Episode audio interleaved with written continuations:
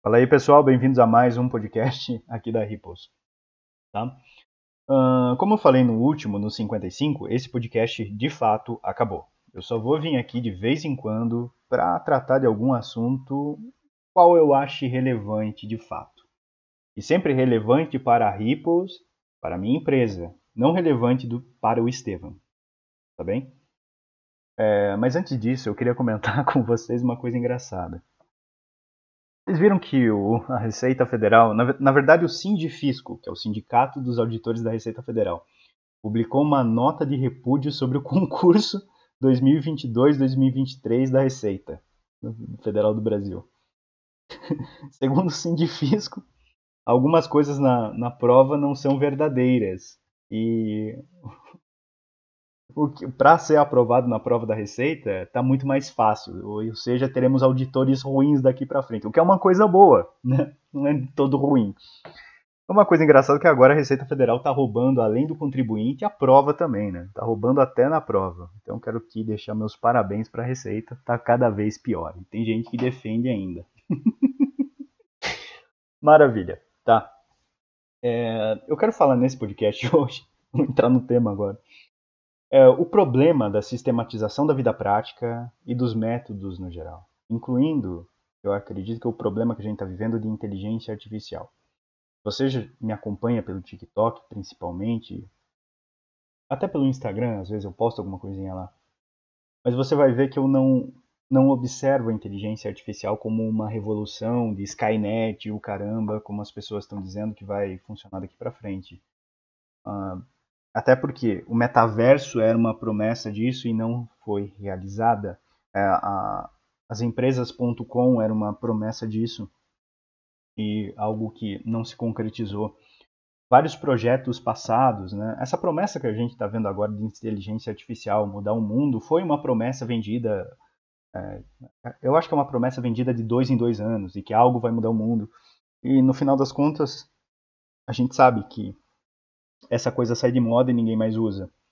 Principalmente no caso disso, de, de inteligência artificial, onde a gente vê é, programas que faziam o que a Adobe fa faz há, há 10 anos. É, assim, são replicações de sistemas ou funções de outros aplicativos, agora rebatizados de inteligência artificial, só, por, só para aproveitar o buzz da coisa. Tá?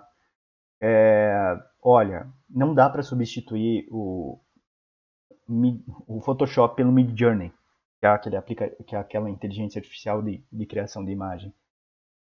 Mas dá para criar alguma coisinha legal no Mid Journey, de forma a passar isso para o Photoshop, editar alguma coisa, fazer alguma coisa conceitual. Então, a aplicação da coisa sempre foi limitada.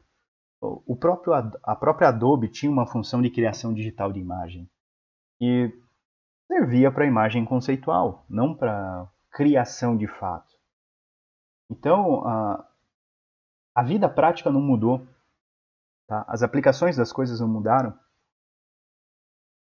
para que a inteligência artificial traga uma revolução dessa maneira que as pessoas estão falando. Mas a gente vai tratar isso mais para frente, eu acho que não é para agora. Tá? O que eu quero que você entenda, antes de tudo, é que eu não quero aqui defender um racionalismo extremo e nem um esoterismo arrogante de que ah, tudo vem de dentro, tudo vem do interior, a sua força. Não, não é assim isso, tá? Eu quero só abordar essa situação, essa questão, da maneira que ela precisa ser abordada. De uma maneira. Agora eu posso dizer que eu estou sendo arrogante, mas uma maneira um tanto quanto precisa, tá? E não irreal e material como as pessoas estão fazendo hoje na mídia social. Uh, minha intenção é que nem todo mundo caia nesse engano da sistematização da vida e principalmente da melhora da vida por uma inteligência artificial. Mas eu não quero também aqui fazer uma defesa do trabalho humano para coisas desnecessárias. Eu mesmo aqui na Ripples, aonde eu posso, eu coloco um algoritmo e não uma pessoa. Eu coloco um sistema e não uma pessoa. Mas para algo que é realmente sistematizável. Você não coloca um algoritmo para atender o seu cliente, isso é coisa de imbecil. Tá? Eu quero só colocar você realmente para pensar um pouquinho. Tá bom, eu vejo muita gente hoje em dia que nega um sentimento, uma percepção própria, só porque isso que ela sente ou pensa não foi falado por alguém anteriormente, ou porque ela não vê essa opinião, esse sentimento sendo validado na sociedade. Ele não, não, isso não é uma crença popular, então ele não fala e nega, esquece isso. Né? Ou até por não estar tá validado por alguém que admira, isso é pior ainda. Tá? Não confiar nos próprios sentimentos por não ter as provas é, habituais da coisa. E o contrário também acontece, as pessoas repetem ditos populares sem pensar na validade deles.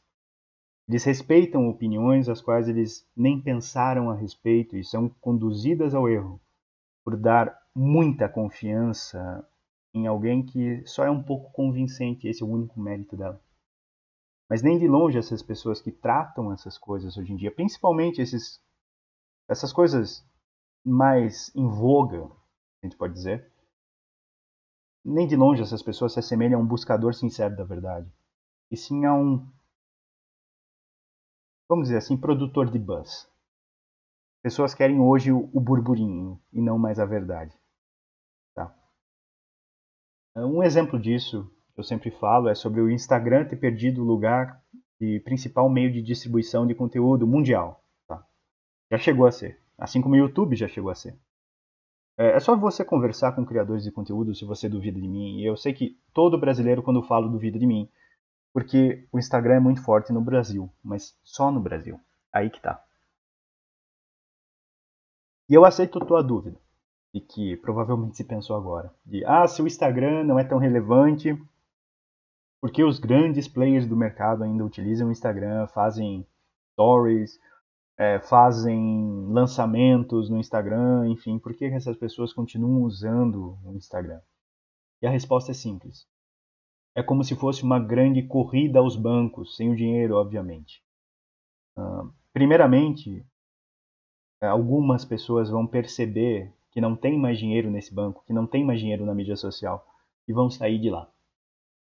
Para depois, alguém como eu, começar a falar disso e as pessoas irem tomando gradualmente consciência do que está acontecendo e para de fato a corrida aos bancos acontecer. Tá?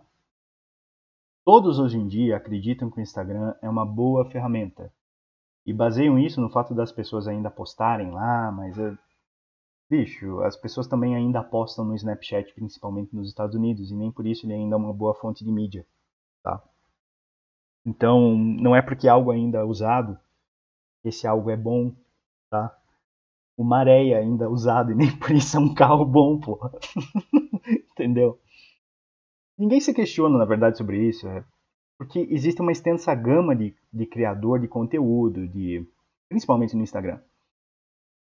E, e o pessoal até que vende curso, e nada contra o pessoal que vende, tá? Você vende um curso bom, é admirável. É, essas pessoas basearam o negócio delas no Instagram, basearam ela nas redes do Meta e até no YouTube e querem que continue assim.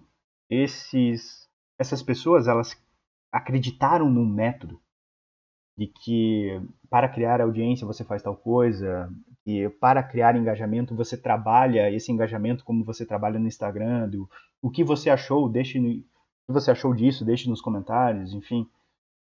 E o problema é que não existe uma fórmula do sucesso para isso. E uma fórmula que funciona para tudo, principalmente. Principalmente quando você está tratando de marketing, mídia, conhecimento, essas coisas. Tá? Não deveria existir um método para isso. Pois, invariavelmente, algo que depende da ação e visão do próximo não pode ser sistematizável. Tem que ser algo adaptativo.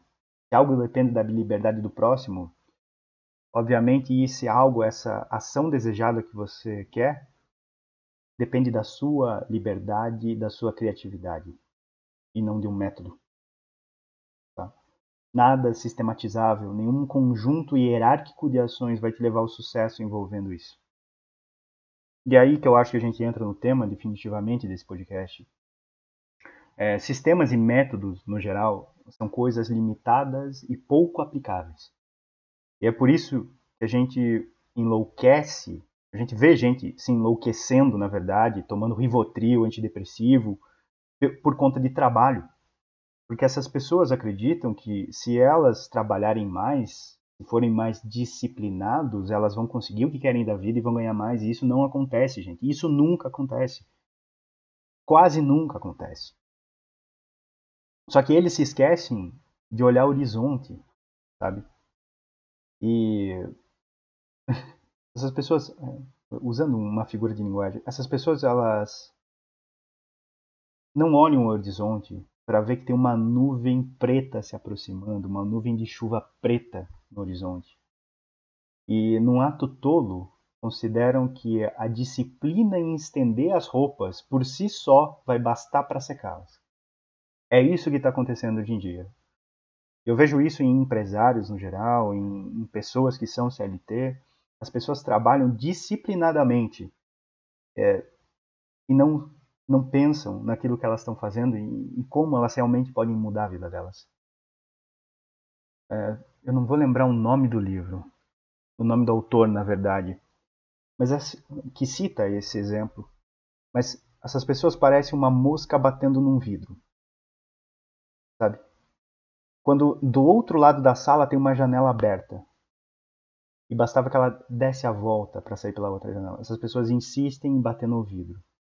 Eu não estou tendo dinheiro, Estevam, não estou tendo relevância no meu trabalho, enfim, e continuam fazendo a mesma merda da coisa.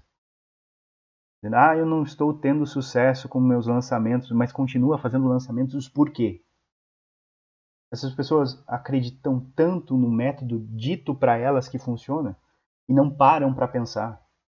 E pior, quando elas vão tirar satisfação com o cara que disse que método funciona para elas, esse cara Esse cara fala para elas o seguinte: olha, você está tendo problemas com o método porque você não acredita o suficiente no método.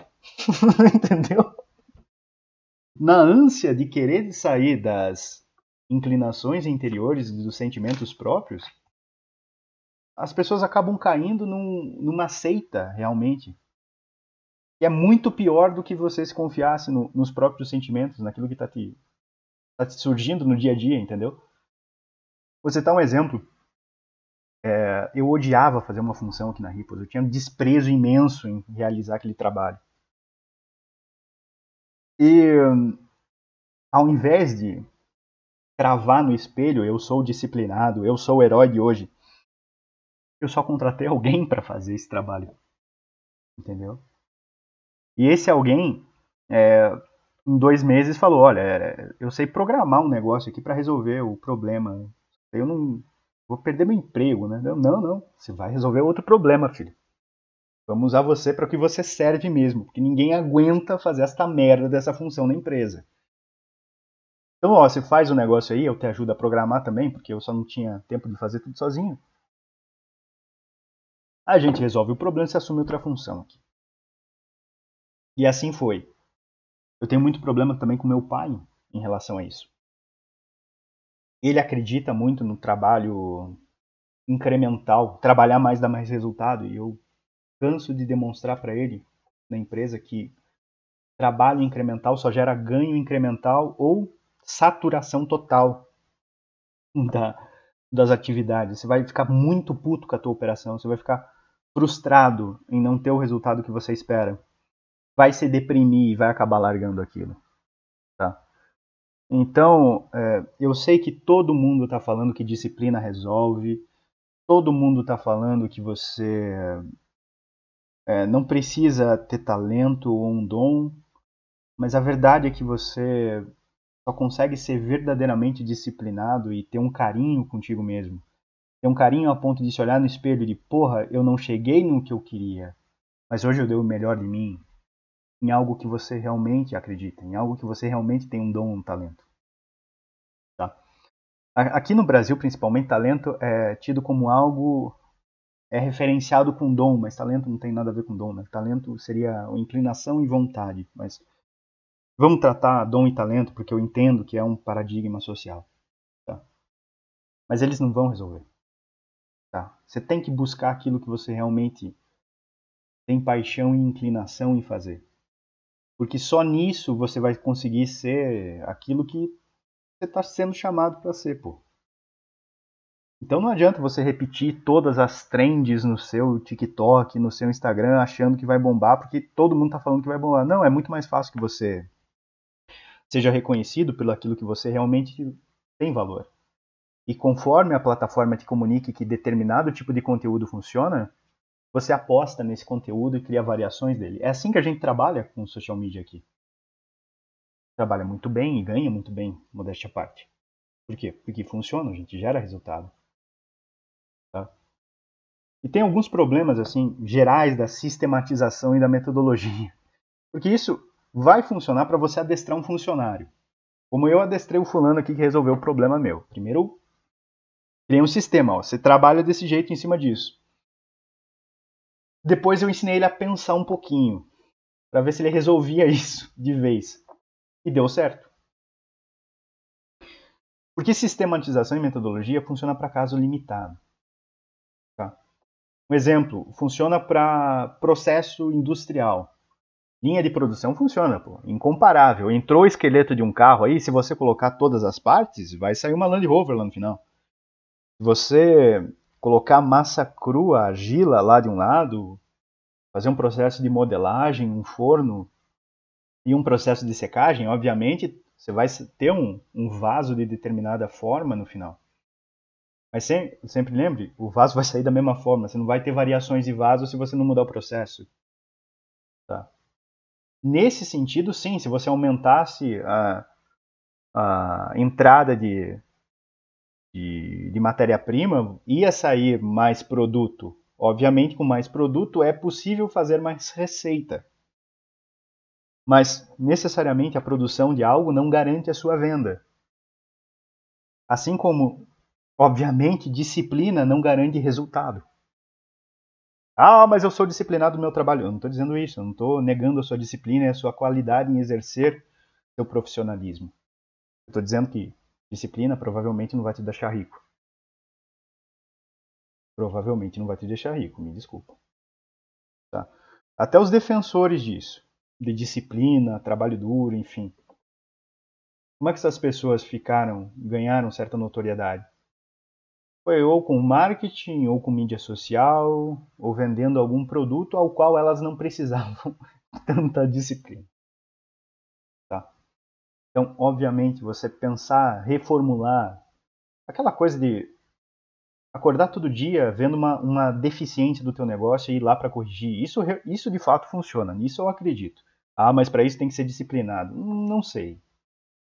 Não chamaria isso de disciplina chamaria, acho que, de uma loucura boa, talvez.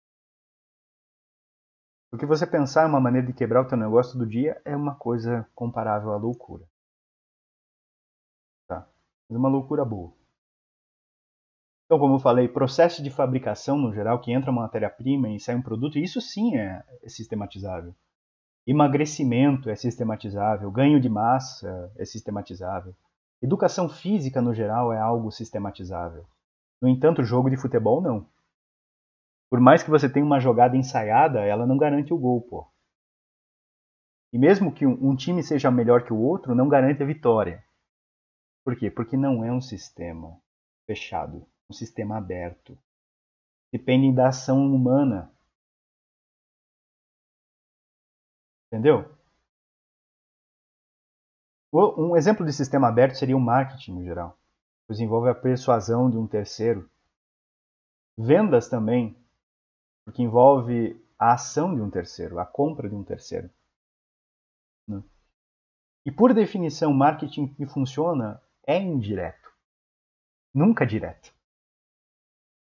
A ideia de direto, eu até comentei isso ontem no Hub. A ideia de que marketing é um processo direto vem muito das campanhas de conversão e marketing não funciona tanto assim. Não vou entregar o ouro num podcast aberto também, né? Pô? Mas sistemas abertos, eles não estão totalmente sob o teu controle. Então, obviamente, disciplina não vai resolver. Trabalho duro não vai resolver em cima disso. Uh, sucesso nisso depende muito de percepção de qualidade do cliente e forma que você tem de anúncio. E, e também tem um, um pouco de sistema nisso, né? Formas de anúncio. Por quê? Um, um, exemplo disso é aquela fórmula do design. E fórmula para design, um método de design, já é uma coisa esdrúxula. Todo design que se preste odeia essas fórmulas. Todo design bom, designer bom que eu conheço, o cara caga para essas regrinhas. E faz umas puta obra de arte. Pô. Sistematização das cores do design, tem aquela paleta, né? 60, 30, 10. Eu, eu não lembro se é 50. 50, 30, 20, enfim, é 60, 30 e 10, eu acho. Você usa uma cor primária em 60% da sua imagem, em 30% você põe algo em destaque, em 10% você comunica. É, é, Para passar, segundo as pessoas que falam isso, uma percepção de marca de luxo. Aí ontem mesmo eu falei no Hub, aí você bota assim um, mecânico com um cofrinho consertando um Monza num fundo branco escrito Oficina Mecânica de Qualidade. Isso aqui vai, vai virar piada, porra. Isso aí vai virar sat é satirização da tua marca. Você vai causar essa percepção no cliente. Você não vai gourmetizar essa porcaria. Óbvio que as coisas não funcionam dessa maneira. Tem produtos que nem que você tente a tua vida inteira, você vai conseguir transformar numa marca de luxo, pô. Tem coisas que vale muito mais a pena você tornar uma marca prática com alto índice de disseminação ali na tua base de ativa de clientes, pô. Para que você quer gourmetizar a coisa? Não precisa. Aquela história do cachorro quente de 150 reais, pô. Vai vender uma vez pro filho da puta, depois vai dizer, porra, fui feita de trouxa, não vou mais voltar lá.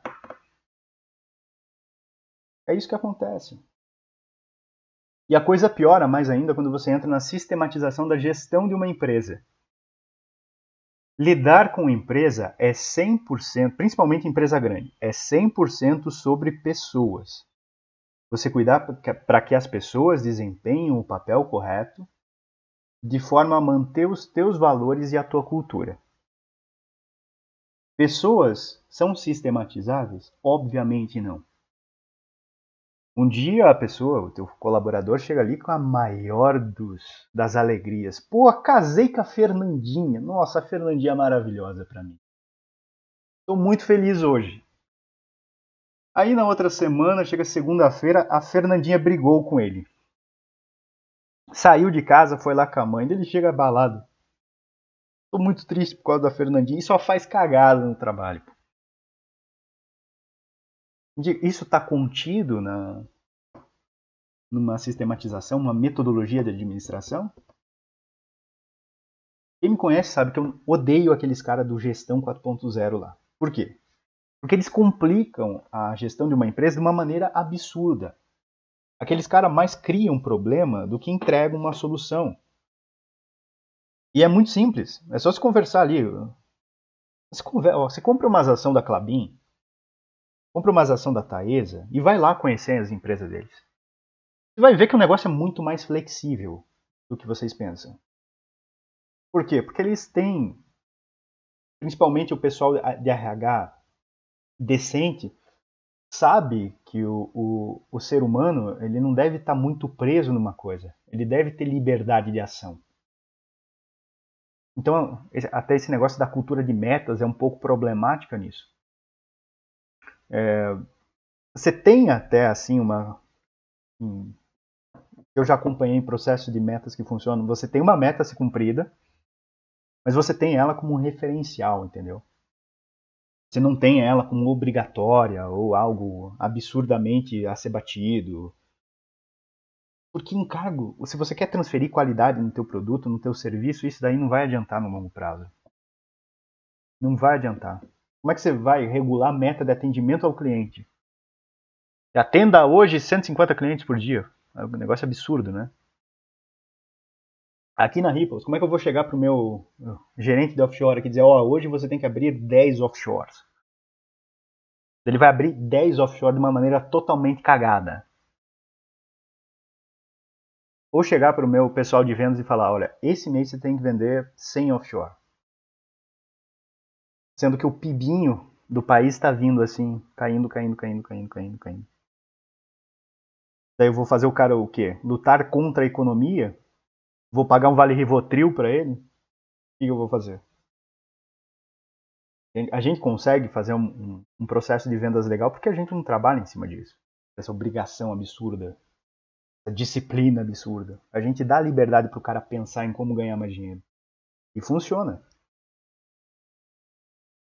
Só que, obviamente, quando ele está recém-chegado, a gente bota ele numa caixinha. Depois a gente abre a porta. E aí, então, a gente chega nesse problema da IA. Porque as pessoas querem inserir a IA como uma solução sistematizável para algo que não é sistematizável. Um exemplo é a utilização do ChatGPT para criar carta de vendas. E assim, te dá uma ideia. Vou citar um exemplo, a carta de venda para um controle universal. Porra, é difícil, né, se pensar em alguma coisa. Você pode partir do ChatGPT, mas é muito melhor que você você parta de um, uma lista que você tem de boas cópias, que você mesmo selecionou. Uma qualidade muito mais, muito maior. É assim que você parte com a coisa da maneira certa. E na verdade o ChatGPT está fazendo exatamente isso. Ele está fazendo consulta num banco de dados. Conversem com programadores se vocês não acreditam em mim. Ele não, o ChatGPT não é algo nada revolucionário. Nada revolucionário é que ele escreve, aí dá a impressão que ele está pensando. Mas não tem nada revolucionário lá. Foi um pessoalzinho democrata lá que configurou ele, criou ele. Extremamente enviesado em algumas questões.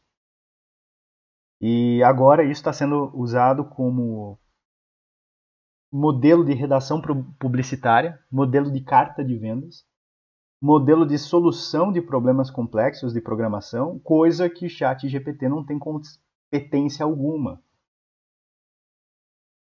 Esse dia, esses dias eu tive até uma discussão com um cara que é aqui da Ripples. Ele me falou, olha, mas isso aqui é óbvio que dá para programar com Chat GPT. Ele citou exemplo, olha, o cara aqui fez um, um jogo da velha ó, com Chat GPT, o filho da puta. Isso daí está em qualquer livraria pública de programação HTML. Isso aí existe há no mínimo 20 anos. Entendeu? Ah, mas eu pedi para ele adicionar uma função e ele adicionou essa função no código. Ok, e o Google faz isso desde quando? O Google faz isso, se vocês não sabem. Ele te, dá, ele te dá o código disso, se você digitar lá no buscador. O DuckDuckGo faz isso, pô. Então não existe nada de revolucionário nisso. Nem no Mid Journey, por exemplo. E as pessoas ainda eh, tendem a, a aumentar o valor dessas coisas. Né? Por exemplo, o caso do Midjourney, ele faz assim obras conceituais muito bacanas. Isso é muito legal você usar. É realmente um quebra-galho do caramba. Por exemplo, me dá um fundo de página onde o, esteja uma pessoa de frente a uma constelação. Poxa, isso daí para efeito visual é maravilhoso.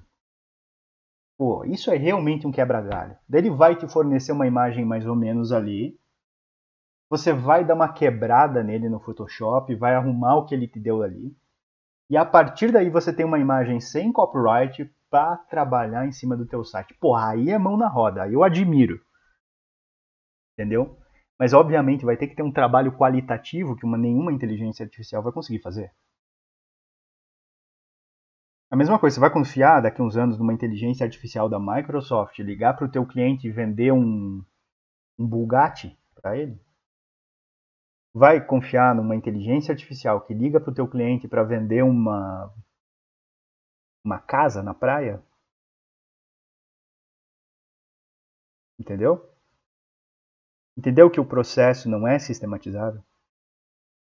Essa coisa precisa ser lembrada, eu acho que diariamente, porque o mundo está ficando cada vez mais louco. E não existe uma inteligência artificial. A inteligência está na cabeça de quem programou a inteligência. Quem programou o algoritmo, na verdade. Um algoritmo, obviamente, só faz consulta em banco de dados. Até porque é por isso que, se você colocar um texto numa própria ferramenta de detecção de de inteligência artificial, essa ferramenta vai conseguir descobrir se esse texto foi produzido por inteligência artificial ou não. Porque a forma de escrita de uma AI é sistematizável. Você atribui um valor a uma letra e dessa forma, por essa combinações que ela foi programada de valor, essa programação, essa sistematização da linguagem por valores, ela é capaz de criar uma coisa somente daquela maneira, com aquele estilo de escrita. Entendeu? É por isso que ela vai conseguir ler. E mesmo que esse estilo possa mudar, a forma que esse, ele foi ensinado a escrever já está sistematizada. Por quê? Porque a inteligência artificial é algo fechado de fato. E não resolve problemas que não são fechados. Problemas abertos, por exemplo. Tá? Eu acho que era isso que eu queria passar. Basicamente é isso. Não confiem tanto nesse buzz da AI que vai mudar o mundo. Provavelmente não, não seja agora. É, até esses dias eu estava vendo um congresso de inteligência artificial e eles falando: olha, QIs até 120 a gente consegue dar conta com inteligência artificial. E de fato, consegue mesmo. Por quê? Porque hoje as pessoas estão totalmente sistematizadas.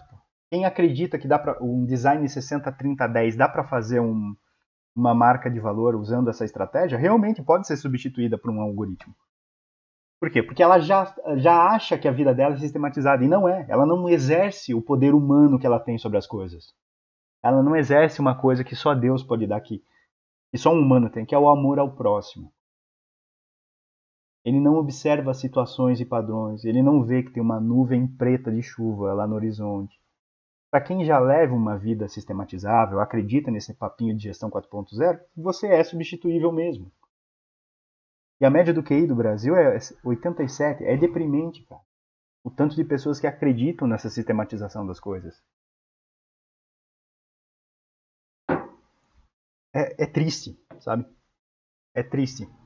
Às vezes o, o problema da nossa geração está aí. Pensar de menos, tá? Bom, pessoal, como eu falei, é, esse podcast não é mais regrado como era antigamente toda a nossa comunicação hoje da Ripples é feita dentro do Hub. Todos os links estão na bio. E é isso. Boa semana e boas vendas para vocês.